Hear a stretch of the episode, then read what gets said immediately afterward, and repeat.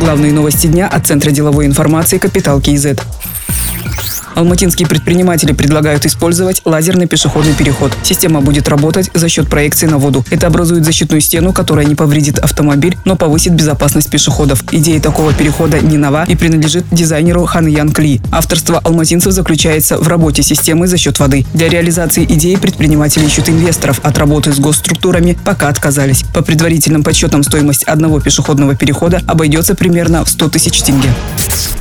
Бизнес может заработать на студенческих общежитиях. В стране планируется строительство 150-200 общежитий. На это из бюджета выделено 152 миллиарда тенге. ВУЗ может заняться строительством сам, обратиться к инвесторам или в банк. После ввода в эксплуатацию финансовый центр Минобразования в течение 8 лет будет выплачивать порядка 293 тысяч тенге на одно место. Если было отремонтировано существующее здание, то сумма выплат составит около 113 тысяч тенге. При этом собственники смогут еще и сдавать площади в аренду.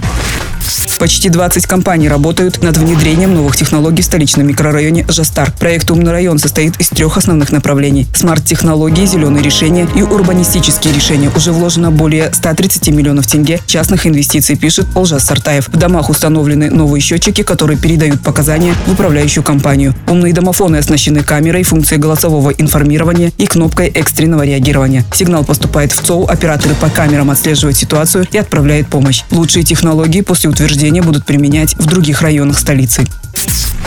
12 декабря в Астане откроют ЦОН нового поколения. Это будет первый в Казахстане центр электронных услуг. Об этом сообщил председатель правления госкорпорации правительства для граждан Аблайхан Успанов. Он напомнил, что с начала этого года открываются цифровые ЦОНы. В них нет операторов, а консультанты помогают посетителям закрепить навыки самостоятельного обслуживания. Цифровые ЦОНы уже работают в Астане, Алматы, Шимкенте и Костанае. В настоящее время 61% госуслуг доступен в электронном формате. С каждым годом доля электронных услуг будет расти, и в 2020 году она должна достигнуть 90%. 10%. До конца года 40 монополистов снизят тариф на тепло, воду, электричество и транспортировку газа. Информация о том, в каких регионах какие услуги подешевеют, будет обнародована в ближайшее время. При этом 40 компаний уже приняли решение о снижении цен, сообщил вице-министр национальной экономики Серик Жумангарин. Были начаты 53 внеплановые проверки для того, чтобы выявить факты необоснованного получения дохода монополистами. 26 из них завершены. Выявлены нарушения законодательства по 7 проверкам на общую сумму 9 миллионов 800 тысяч тенге.